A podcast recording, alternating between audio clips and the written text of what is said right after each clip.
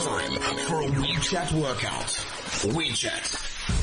Go, go to the Cliff Central account, tap connect, then message to show. On radio. On radio. More of the good stuff. CliffCentral.com. Good afternoon. It's a Thursday afternoon, which means another edition of Between Two Femmes. I'm Mabale Moloi. And I'm Aspasia Karras. Okay, Hello, hello. You're looking lovely in your black cape and your black skirt and your black stockings and your black I'm just boots. like a little witch today. You look stunning. the witch of the north. well, if that's what witches look like, we'll take it. Thank you very much.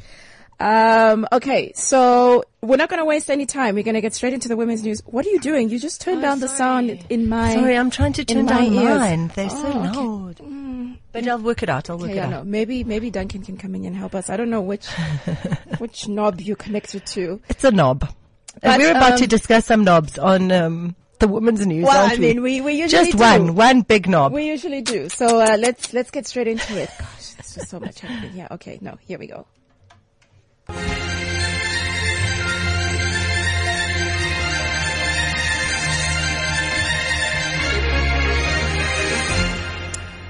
I remember Dr. Cindy talking about the story, and she was talking about it with reference to, and I can't remember which country it was, but apparently this is now also happening in South Africa as well. Because it's been revealed that almost 500 women in South Africa were sterilized against their will It's like a Nazi story. because of their HIV positive status. It's actually freakish to me. And the issue here is, why are we only sterilizing the women and not the men? Because, you know, if, if a woman infects a man or vice versa, then the men are still going out there infecting other women But it and was other also, men. it was also the manner in which they were sterilized. Uh, when they were most vulnerable, most of these women were sort of kind of bamboozled into signing these forms whilst they were giving birth. So you're going in, you're giving birth and somebody bamboozles you into signing a sterilization form that you haven't fully comprehended what you're doing because now you're busy giving birth, which is pretty intense to start with. So I find the whole thing shocking. It, it- I'm actually yeah, this is devastated. I I mean, I don't know the severity at which this is happening in the country, but you can you can very well imagine the kind of places that this is happening. It's probably in rural areas where a lot of these women, you know, they're disempowered.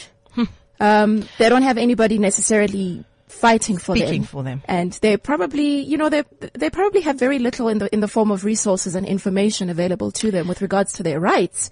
It's a complete, it's a complete you were abuse of power. busy giving birth, as I have done, I know all about this, and you you are in your most vulnerable position anyway. You're already like sort of out there howling your guts out, going, "Give me the drugs," yeah. and they're like going, "Okay, sign on this dotted line." It's just actually unconscionable. And then what do you say on the other side of the hand where somebody would say, yeah, but at least we won't have any more HIV positive babies being born? Well, I actually, this is who we should invite to our show next week because I met these wonderful people from the Tomorrow Trust this morning whose specific work is on a, um, AIDS orphans and the outcome is not dire. Actually, it's, it's very interesting. Firstly, research and it's an amazing program. And so I say to them, people should have their rights and they shouldn't be unilaterally removed just because you've decided uh, you're a big knob. First and At the forem- hospital. Yeah. First and foremost, people should have their rights. It's what the Constitution stipulates. But we'd love to hear from you if you have a stronger Yes. view on this one.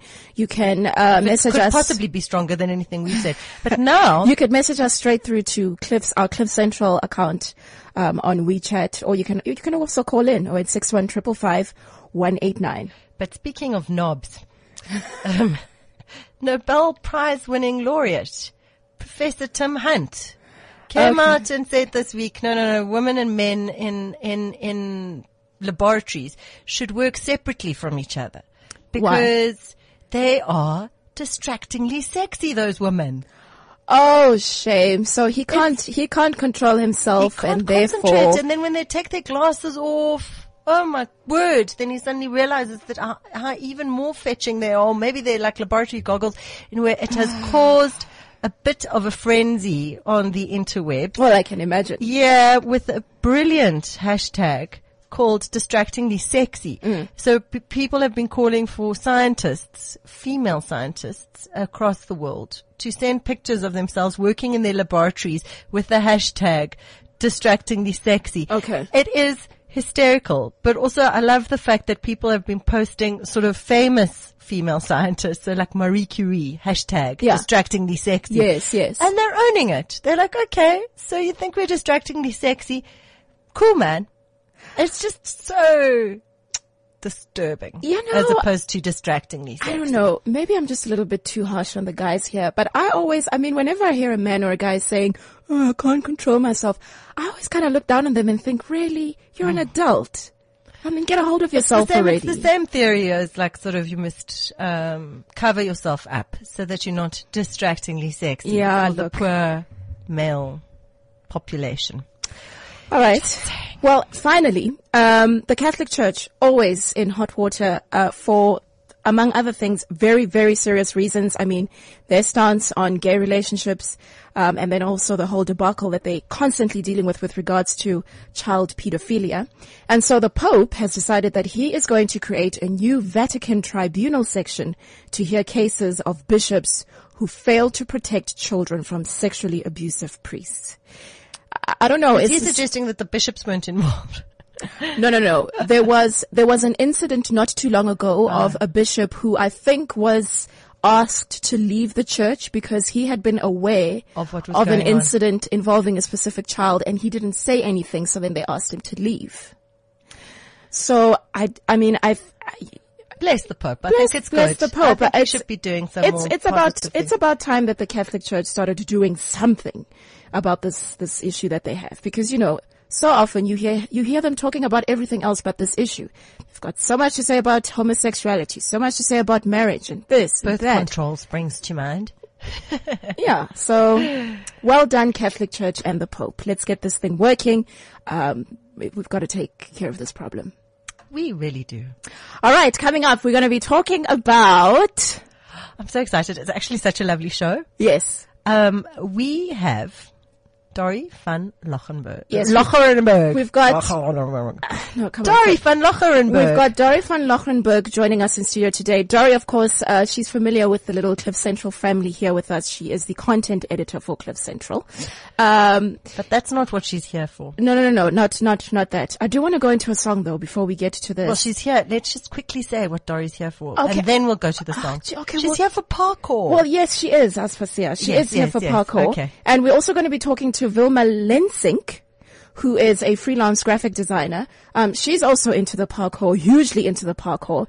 You know, I remember. They're going to show us how to do some parkour. We might be in our high heels What? today. Um, Are you- are you- but they are going to demonstrate. Dory sent me a like helpful video yesterday for starting, Okay. starting right, no, parkour. y- you're feeling brave. Um, let's just let's just wrap up the women's news with this, and then uh, we'll we'll talk to Dory and Vilma.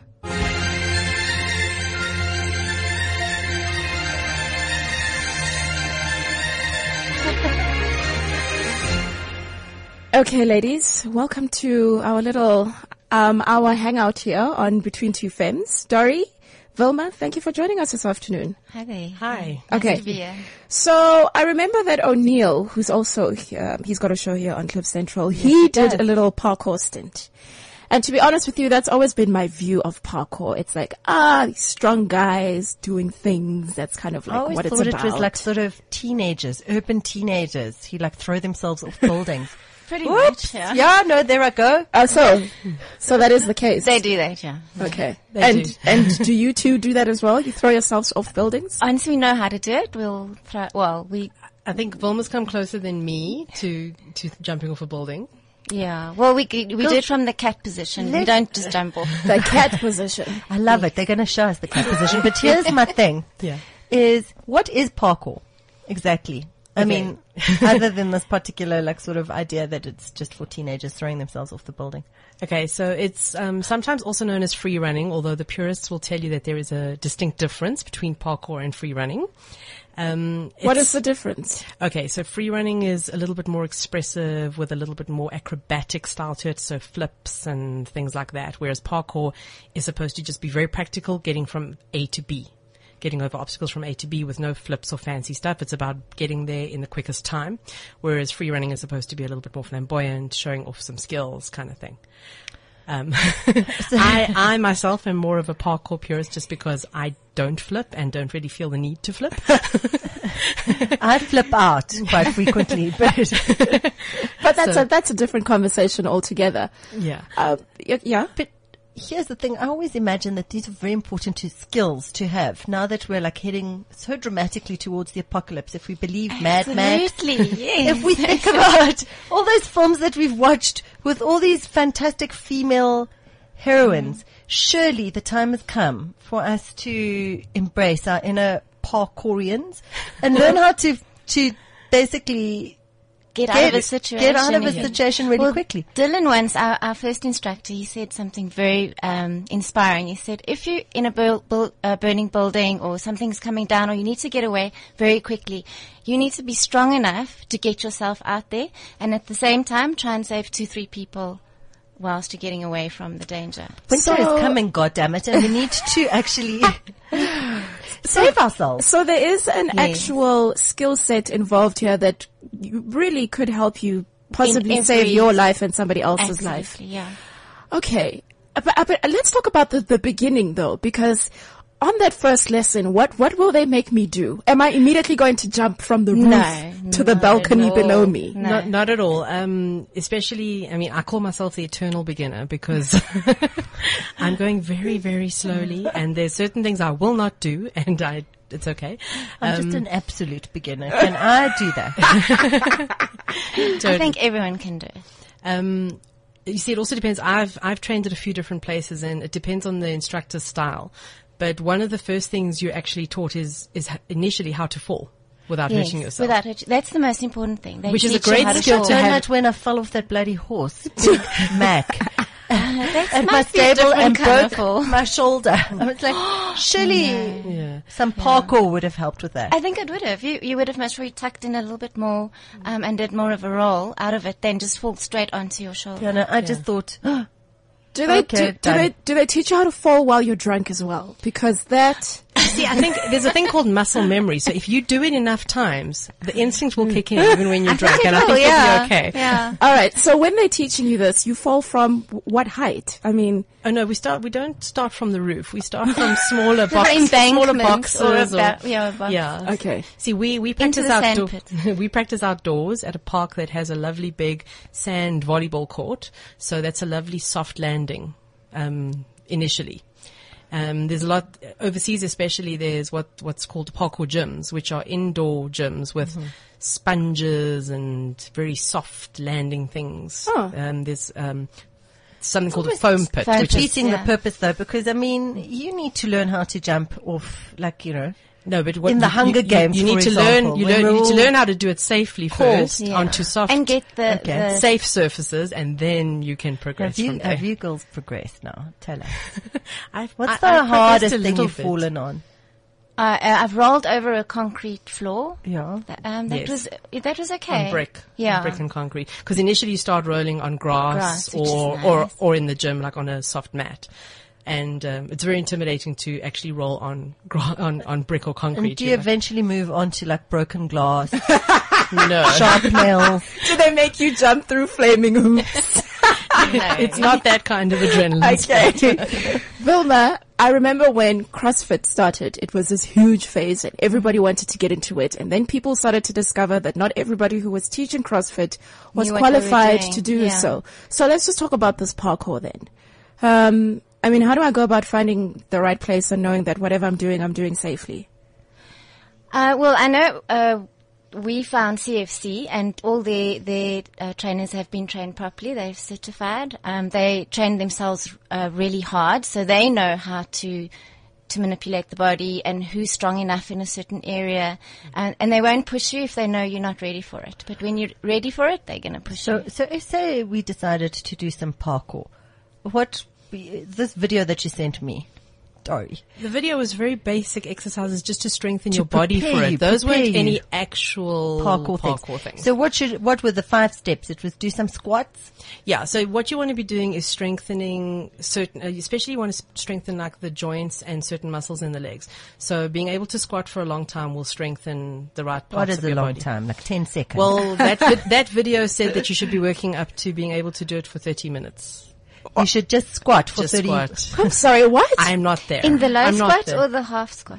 no the low? The low. Oh, that's okay. For Yeah. 30 minutes straight. That's comfortable. Yeah, Once you build it up. It's a you very build it up. comfortable You start at 30 seconds and then you build it up and you build it up until eventually you're. Okay, because I'm at a 10 second sort of maximum here. But and I'm always amazed. laughing at myself in the gym because like I, I always suggest to my trainer that these are not ladylike positions that he's No, trying to not. put me No. into. what, what is it with the squat situation? Like squat, squat. What do you, really? well, yes. It's very good for you. It is very good for you. So he tells me. It'll so he keep you tells me. Young. It will keep my ass looking like Kim K. Absolutely. That's the point. Yeah, Well- that's the, the ass part. well, is you see, that's that's the reason why we we put ourselves through all of this is for aesthetic uh, results, and That's so why I liked parkour. Well, that's not the for thing. just for aesthetics. This No, is no, no. it's for for fun. Yeah, you And have al- lots of yeah, fun. it's fun. a good way to keep fit. That is fun, but it's also for it's me. for the winter that is coming, people. Just be prepared, is what I'm saying. yeah. For me, it's uh, I like the idea of being strong, and it's a really good way to be strong. Because you can go and do. I mean, I I go to gym and I do yoga and swimming at gym. I can't stand the machines or anything like that. And I mean, yes, I'll do my sit ups and my push ups and all that kind of stuff, but. Parkour works muscles that you, you didn't know you had. I mean, I remember after O'Neill's little task, he, he couldn't sit or walk or stand up the next day. And he's a strong guy. And he is a strong, fit guy. And I did say to him, No, we shot I him. said We to him, shot that him sounds- last week. He was strong and fit. I that can sounds confirm exactly right. Parkour will uh, make you aware of muscles you never knew you had. It literally Which works ones? your entire Let's talk body. about the muscle Oh, that you were um, most surprised. I discovered a muscle in my back. I never knew it. And then calf muscles. Never knew they could be so painfully sore. I discovered muscles near my wrist after Got you carpal after, tunnel syndrome. after you Sorry. hang, after you hang on a on a bar for a while and swing. You're like, what is this in my arm? I, I couldn't open a jar the next day. Um, so yeah. So can you good. swing from bars? yes. That's it's How That's long did it take you to get to swinging from Straight bars? away. Because We did it I straight can't. away. So you must have like some serious already upper arm No, strength. no, we were useless in the beginning. Whoa, we were, t- I mean, our, our push-ups are ter- were terrible, but they're getting a lot better What now. is the secret of swinging from bar to bar? just to release from the one bar and grab the next one that you're swinging Is to. that what you think the secret is, Mubsy? Because no, I've it's tried not. that stuff. There's there's a lot of core muscle that's involved. In, There is in- a lot of core muscle yeah, indeed, yeah. yeah. So it does help to have that. And I mean, at the classes that we go to, there's um, a conditioning set that works all those muscles as well to get you fit so that you are able to do it without injuring yourself. Because it's not about injuring yourself. It's not about being a daredevil. But now, Vilma, this perception that parkour is mostly for the guys. I mean, does that have to do with the fact that a lot of women are resistant to trying it out? I don't know why women are scared. I don't know why, because it is um, so much fun and so inspiring to see how these strong guys are able to do so much with their Well, bodies. Brad, Brad online, who's telling us we should also, firstly, he had something to say about the bishops and priests, which involves sterilization. Oh, And I might be prepared to accept that sterilization as long as we got them to sign the forms openly, Brad. yeah. Um, but moving on, he said we should try Krav Maga. What is that? That's Krav more of a Maga. martial. That's more of a martial art. I don't know very much about it. I do have a friend who does it, and she absolutely loves it. Um, there's see, parkour has a little bit of influence from martial arts, but not. It's not quite the same. Krav Maga looks a little bit. What what what, what videos I have So watched of it looks a little bit more, a little bit more like um, self defense type Yeah. martial art style. Um, yeah, I'm not very sure about But that. here, but in apparently, this it's great fun. instance, If if a gigantic sort of large alien were descending upon us, You're really worried about the end of the I'm world. sorry, I'm worried.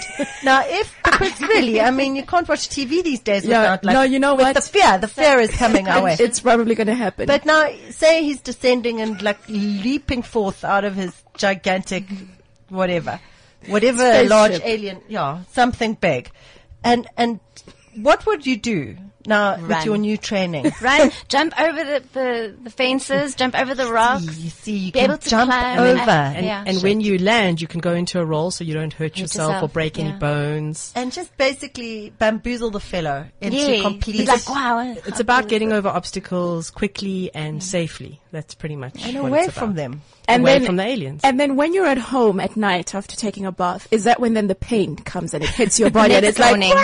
Next morning. Or sometimes two days later. I Yeah. mean, uh, you, Wow. you know, you, you're teaching yourself how to fall safely, but you're still falling. So Absolutely, the and I mean- bruising must be quite an adjustment to, to get used to, I or, used or not to, so much. When I used to roll, I used to have serious bruising on my shoulder in the beginning. Now, No, also also yeah. because I roll better, there's no bruising anymore. But I think my body's just gotten used Dory to does it. beautiful rolls, by the way. Very smooth rolls. So she, you can see she's not hurting herself. But Vilma, apparently you do this with your kids as well. Yes, my Okay. my son when he was three, he watched uh, Prince of Persia, and he said, "Mom, I want to do that." And I didn't know what it was called, so it took me about two years to figure out that it was called parkour. So when he was about five, six, we started, and um, we've been doing it ever since. And now my daughter does it with me.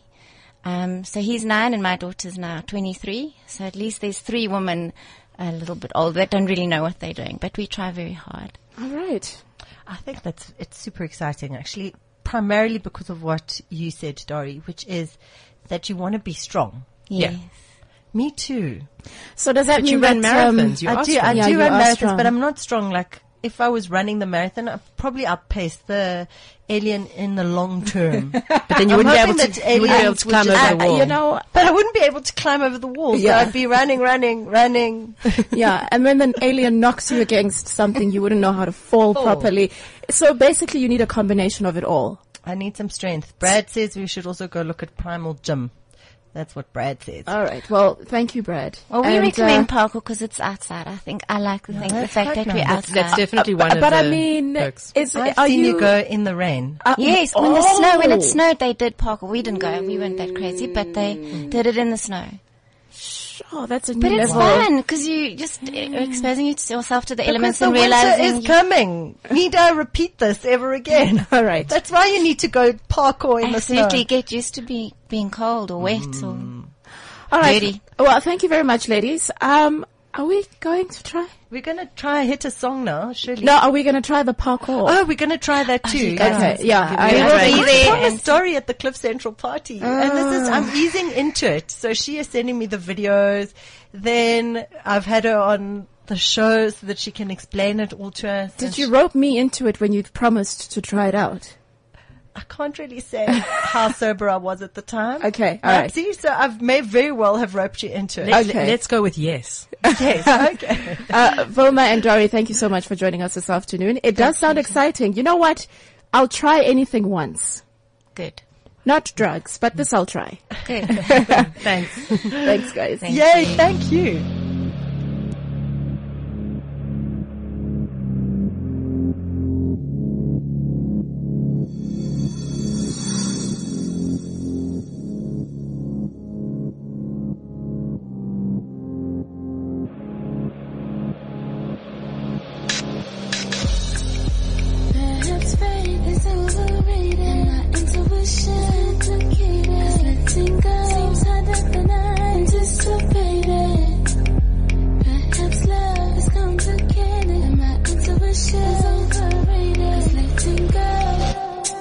Go. Oh, this is um, this is quite sweet. That's that's divine. Piri. This Nonka is Piri. yes. Um, that Things we do on the weekend. you recommended that us. I love that song. It's very nice. It's delightful. Um, you're still with Between Two Femmes here on CliffCentral.com, and joining us now, we've got Dr. Claire uh, joining us in studio. We're going to be talking about skincare.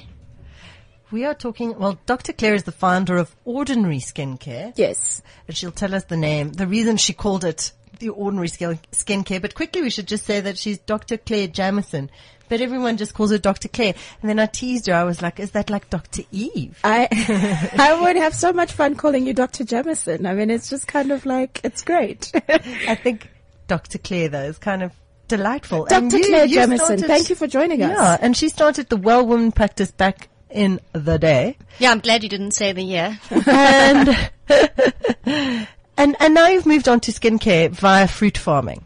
That's right. But um, tell us why ordinary skincare. Well, ordinary skincare is extraordinary, basically.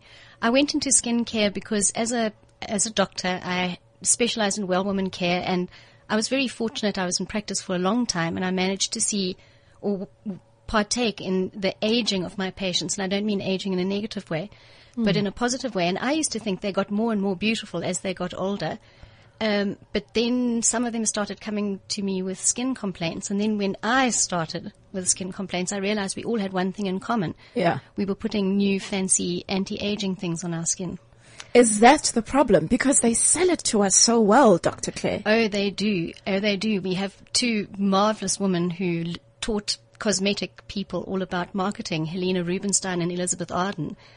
Um, and, you know, they cottoned on quite quickly to the doctor medical side of things, the blatant lie kind of things. Um, and more importantly, really, that women didn't want to age and they wanted to be beautiful, so they were prepared to buy the myth. So what is this myth? This myth is that we can actually Fight slap aging. something onto our face and it will like sort of make us look fantastic in two weeks. Is that a myth? That is a myth. is that just because I'm feeling quite devastated here? I just won't lie No, to you. that's- that's a I'm like, myth. what do you mean? That's, that's a myth. it's a dev- devastating myth. Um, but I love it. I love that myth. No, because aging isn't a shameful thing. Aging is, is a gorgeous thing, and I think we can all age with terrible disgrace and grace at the same time. We don't have to mutilate our skins by trying not to age. What were the sorts of things, sorry, Mm. that you'd seen? I keep on interrupting my Bailey. What were the things that you were seeing that were happening to people's skins that were not good? Dermatitis, um, allergies, acne rosacea, um, and lots of things that uh, have been, are associated with hormonal changes, but actually have more really to do with, with what you put on your skin. Um, you know, currently about 50% of people self-report having sensitive skin. Um, about 25 to 30% of people actually have eczema. Um, and that means that the barrier of the skin is not as, I suppose, con- contained as it should be. And so more allergens get through the skin. Um, so we need, you know, we need skin care, but we don't need to put things on our skin. So we, we make an ordinary cream. When I go to the spa and then they want to do a whole face mapping thing for me and then they prescribe seven different products for me which cost way too much money, are you saying that none of that is necessary? I'm afraid so. Not even the face mapping. No, you know, it's very difficult to say. I, I don't think it, it is necessary. Um, you know, you just have to look at the vast numbers of people living in the world who don't have access to a spa at all. Um, and some of them have beautiful skins because they don't mess with it. So no, I, don't think it's necessary. And I think the fact that you spend a lot of money is in fact the kernel of the whole thing, isn't it? Yeah. Um, you know, the, the good things about going to treat yourself is it makes you feel better about yourself. It gives you confidence. You walk out feeling, looking, and smelling glamorous. Um, whether it's worth paying a fortune for, you know, it d- depends on on your bank balance, I suppose. But, okay, when we talk about ordinary cream, what is this ordinary cream? What is in it? Um, oh, the ordinary cream is extraordinary. Um, the thing is that nothing active is in it. So it is a plain, ordinary moisturizer. It moisturizes the skin and keeping your skin moisturized is the answer to keeping wrinkles at bay. Really? Really. Is that it? Okay, well now, now, I mean, I was going to ask you when they say reverse the sides of aging. Isn't that another myth? Because technically you can't stop aging. It's happening. It's happening every single day of our lives. So when you say that it keeps the wrinkles at bay, Uh, dry skin wrinkles. You okay, you- yeah. You can see, I'm sure, well, you know, being in Johannesburg, I look at my face every morning that I've been here for the last week and it gets more and more wrinkled by the day in the dry weather. Um, but of course, when I put the ordinary balm on, it just immediately reverses those wrinkles. But that's not aging, that's dryness. Oh, okay. How, how, how, this morning, I mean, I was at the very, um, spa we speak of, having a quick intervention on the eyebrows, which mine tend to like sort of, you know, grow quite dramatically straight down to my eyelashes. And so I have to like, you know, open up the eye, as they say. And whilst we were doing that, which is terribly uncomfortable and always awful. I hate this bloody grooming. But my point was that the lady who was doing the grooming was telling me that, um, they have a doctor who comes in and does Botox for patients and that, and fillers and that they had a 16 year old last week who had come in for early intervention. She was pumping up her lips and and, she she'd done it two weeks before. I was like, okay, this is where I have to say, much as I like the squats that Kim Kardashian has introduced to my bum, Mm. I really object to that Jenner family doing that stuff to that girl's lips Mm. and allowing it and creating like a sort of environment where this stuff is natural and considered normal that at 16 you're already intervening at you're at the height of your beauty. I mean, I can understand how people who are of a certain age might start feeling, well, I really need to kind of hold off this, this terrible thing because our society values women who are young. But I can't understand when you're 16. I think what, what's happening is the society is no longer valuing even women who are young. Um, you know, the, the, the, the trend towards cosmetic surgery and intervention is getting younger and younger. Uh, you just have to walk through the aisles of a supermarket to see people, women who, who just don't really resemble a normal human face.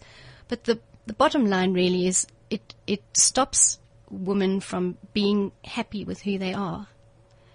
I mean, if you're unhappy with your lips at 16 and the world is also telling you and praising the fact that like, it's okay if she wants to have, you know, different lips, that's cool. Do it because, you know, there's no judgment anymore about that stuff. But the judgment is before, is in the step where you stop looking at yourself and see a beautiful 16 year old. You're well- seeing imperfections. Yes, and I think that's a really serious indictment of our society and of, of modern modern life. Dr. Claire, I want to talk more about the supposed ingredients that end up in the products that we put on our face because I get the sense here that we, you're talking about going back to more natural products. And so when my face wash has micro beads this and proactive that, are you saying that n- none of that stuff is necessary? My skin doesn't actually need it. What kind of ingredients do our skins need? Um, you know, that's a very difficult question to ask, um, or to answer, I should say, because really and truly our skin is a magical organ. Um, it stretches and it shrinks and it keeps us in touch with our environment. It breathes. It keeps our temperature under control. It transmits information about ourselves. You, know, you can look at someone and you can see they're looking ill. You can, you, their cultural clues, um, you know, all sorts of things. And the skin really is quite good at looking after itself. I think one of the things we do wrong is we, we expose ourselves to external environmental factors. For example, the sun, um, then internal ones like smoking, um, and all these things that are bad for our skin. And then, and then we need, need to intervene. And Please and don't say drinking. You're going to crush Aspasia's heart. I have to tell you My personally. belly's hot. well, well, if you'd like to Our, know, our mutual heart. I'm already crushed. I'm I mean, crushed at the I- I- moment. I, I'd, I'd just like to say that I believe that the best antioxidants for the skin um, are in wine. Okay. Whew. oh, good. We're safe. Red wine or white wine? Either. Oh, fantastic. Excellent. You can stay, You can Dr. stay, Dr. Claire. Yes. So you were saying? Um, I was saying, I'm sorry, I've lost, I lost the because thread. I'm we- thinking we of my distracted wine. No, you were talking about the external environments and how that impacts the skin. And Yes. that, that's when you started Um, talking about the smoking and the. Air conditioning, Yeah. flying, you know, aircraft, the inside of an aircraft is a very bad for your skin environment. Um, What should you do? Because I fly a hell of a lot.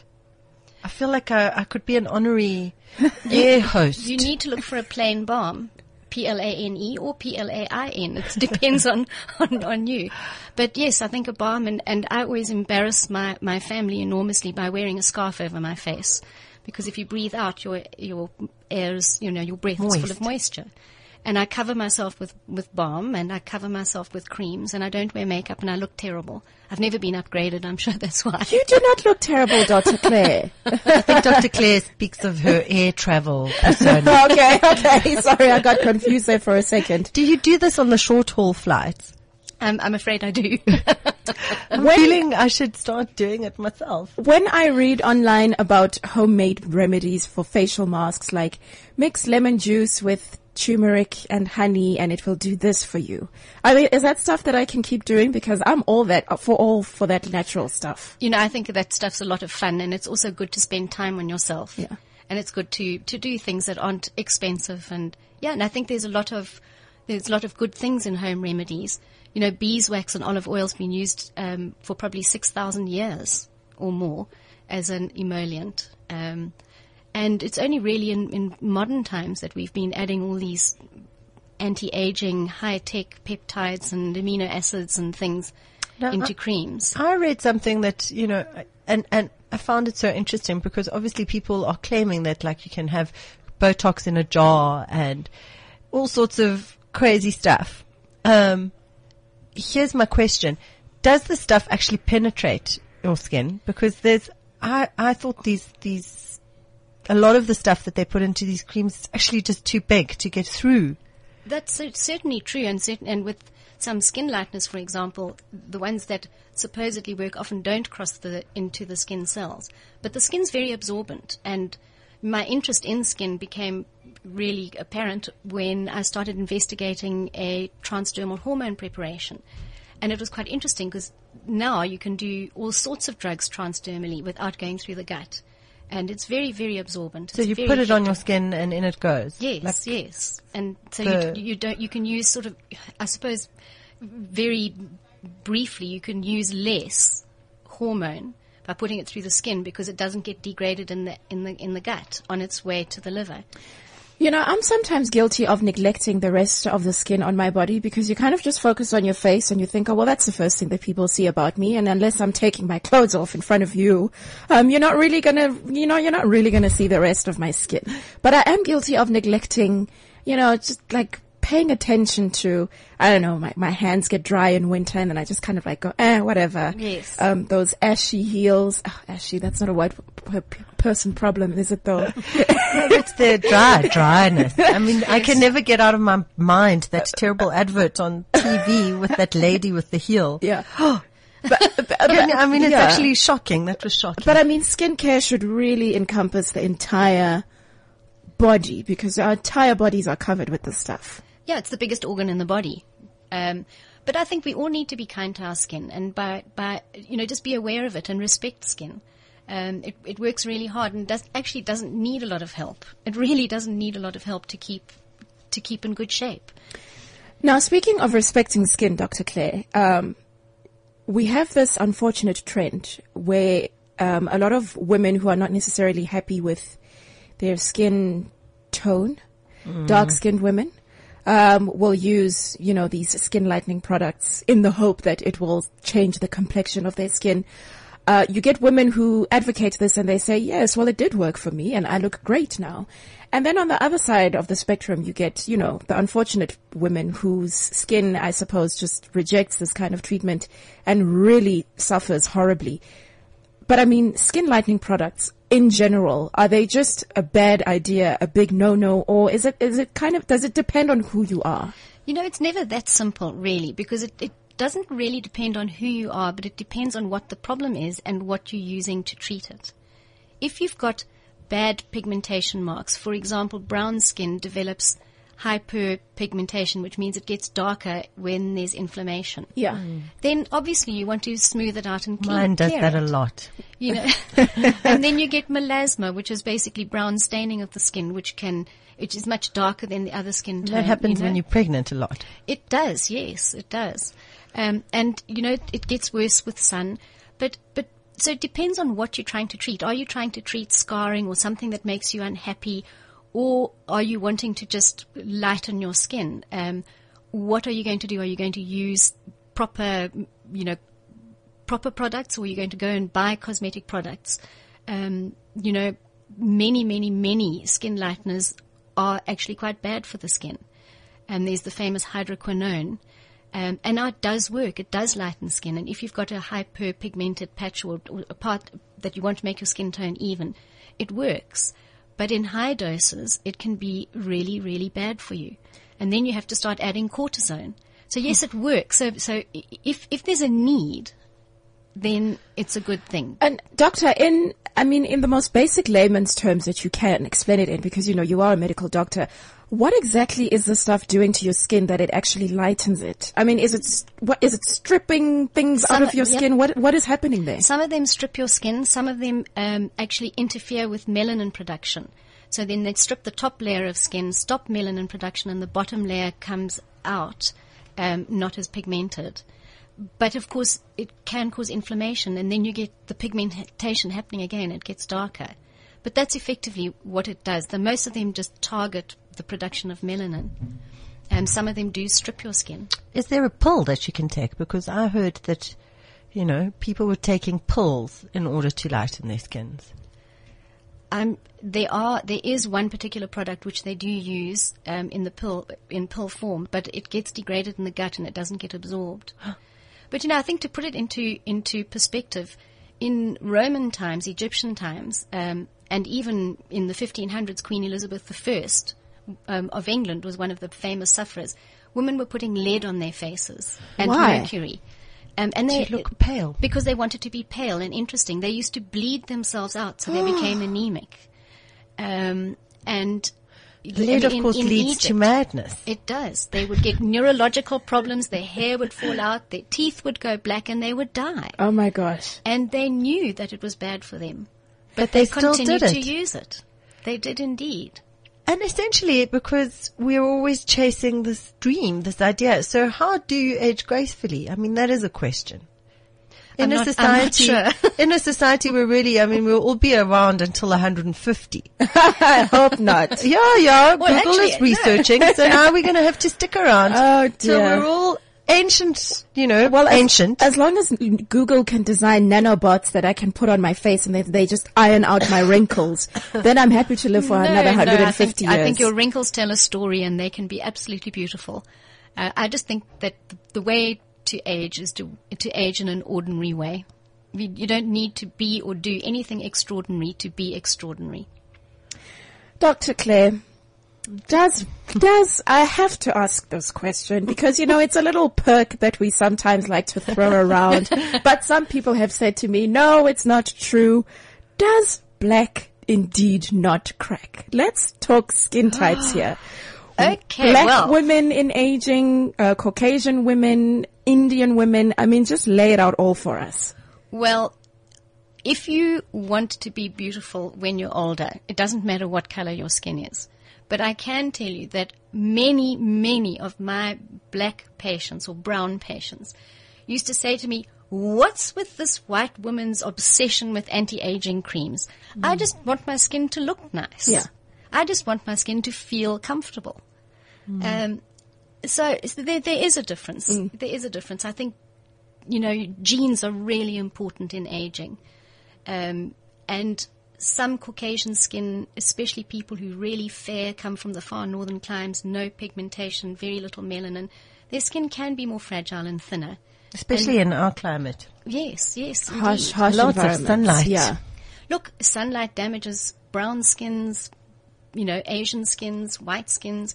Um, sunlight can be very aging, but there's no question that the darker brown your skin is, the better protection you have from sun damage. It doesn't mean you, you, you are free as, and you shouldn't be using SPF sunscreen. I think that's important to say because a lot of a lot of dark skinned people think that they, they can get away with not wearing sun protection. That, that's just not true. that's just absolutely not true. No, that's not true. You need to protect your skin from the sun. You know, I was thinking as you were talking about your little micro beads um, in your wash, in my face wash. in your face wash. Two things that springing to mind, but the first was that all those microbeads are apparently going into the water system. Yes, the non the non, Non- biodegradable ones, absolutely. And so, in fact, we're washing our faces thinking we're like exfoliating beautifully and blah, blah, and we're actually damaging the environment. Yeah, yeah. How do you know when you look at a, a packet, a packaging which has like information on it, how do you know that they're biodegradable micro beads that you're putting on your face? It's very difficult to tell. Um, we we use micro beads or, or little round beads, but they wax and they they do dissolve. Um, but it's very difficult because packaging, you know, ingredient lists can be manipulated quite carefully. And you have to know really what you're looking at. Um, I always like to say to people, look at your ingredients, but you know, sometimes you, you you're reading a hundred different ingredients and you don't know what's what. Yeah, none of them make any sense No, to me. I mean, there's like no. all the flock of Exactly. exactly. so you know, I think it's it's important to look at a short ingredient list, and um, it, it is more and more companies are taking microbeads out of their exfoliators. But the the real thing is you should be washing your face with a very gentle, soapy, creamy kind of. How thing. often should be you be exfoliated? Because now there's a big trend in like sort of electronic equipment. Yes, yes, thinning the skin. Is it thinning the skin? Yes. Is that not, how often should you be using your brush? You know, your skin. I, well, I don't have one, but, but your, skin. Sorry, does shed I have one. I'm coughing strategically into the microphone. Okay, all right. Well, Getting my Um, advice here. But your skin shades itself. You know, you shed your skin quite regularly, and it replaces itself quite regularly. Um, so exfoliation really, you know, it could be once a week. Some people may want to do it once a day, uh, but it isn't really, it isn't really important or necessary to do it every day with harsh enzymes and microbeads and little things that cut and slice and strip your skin. Um, so I, I just think it's a matter of being sensible. Dr. Claire, I was once told by a beauty therapist, um, because I particularly have a problem with oily skin, and then in winter it goes very, very dry. Yes. And she said to me that I needed to stop washing my skin excessively because, you know, you, you wake up in the morning, you wash your skin, then sometime in the afternoon you go to gym, so then you wash it again, and then, you know, you put in the makeup on, so at night you've got to get home and wash it again. I mean, is there a risk of actually washing your skin too much, and can that be bad for you? Yes, I think I think that's true. I think you, you can. You strip the lipid mantle of your skin and you strip its ability to protect itself. And water is often quite good enough to wash your skin with. You know, I must just. If you're uh, wearing a whole bunch of makeup. it should come off with water, or you shouldn't be wearing so much. No, but I think that you can. She's you can. you can remove your, your makeup quite safely using soft creams and, and, you know, nothing too soapy. You need to avoid strong, harsh detergents. You need to avoid washing your skin and stripping it all the time. Um, because it, it, it does, it stops the skin from protecting itself. I want to ask a question because you spoke about it before, and I think we, we're rapidly running out of time. But Yeah, there were you, you were talking about people who had developed acne in midlife or later on when they were thirty, and But that's acne rosacea, which is basically a red sort of rash, not proper oh, acne. but there's also a whole lot of acne. I mean, around with people who are not teenagers. What is Indeed. going on? What is that? It's it's perfectly normal. Um, you know, acne is very much hormonally based, um, and when hormones change, it, you know, you are more predisposed to acne. Again, it's genetic. It depends on um, allergies and depends on your skin sensitivity and your hormone levels. Um, it doesn't depend on how much chocolate you've eaten. And acne rosacea. Acne rosacea is more of a, a dermatitis, really. It's more of an allergic response or a sensitivity, um, and, and less of an acne. And you, you see it quite a lot. You know, I, I always notice it. This is terribly mean, but I always notice it on, on older men in supermarkets with huge, big red noses. Oh, I thought that was another to- problem. No, a different I'm problem. to to drinking. treat it. Is that the Can you treat it? Yes, you can. You can treat it. it it's very effectively treated with antibiotics, actually. Oh, really? Um, but also avoiding putting stuff on your skin that makes you sensitive. Actually, Dr. Claire, one last question because then we really do have to wrap it up. Um, makeup, yay or nay? Because you have those people who say, oh, it's terrible for your skin and then others say, no. These days, makeup products are infused with the kind of ingredients that actually benefit your skin. What do you say? I love the marketing. Is makeup bad for me? I think makeup is fun and it's cool, and there are people who can't wear it, and I do feel sad for them. But I also think that it can be overdone. Okay. Well, thank you very much for giving us uh, everything that we need to know with regards to our skincare. Dr. Claire Jamieson, thank you for joining us this afternoon. Lovely to be with you two femmes. And uh, we'll be back next week Thursday with another Yes, edition of. Between Two Femmes. Thank you, Aspasia. Thank you, Mubs. CliffCentral.com. CliffCentral.com.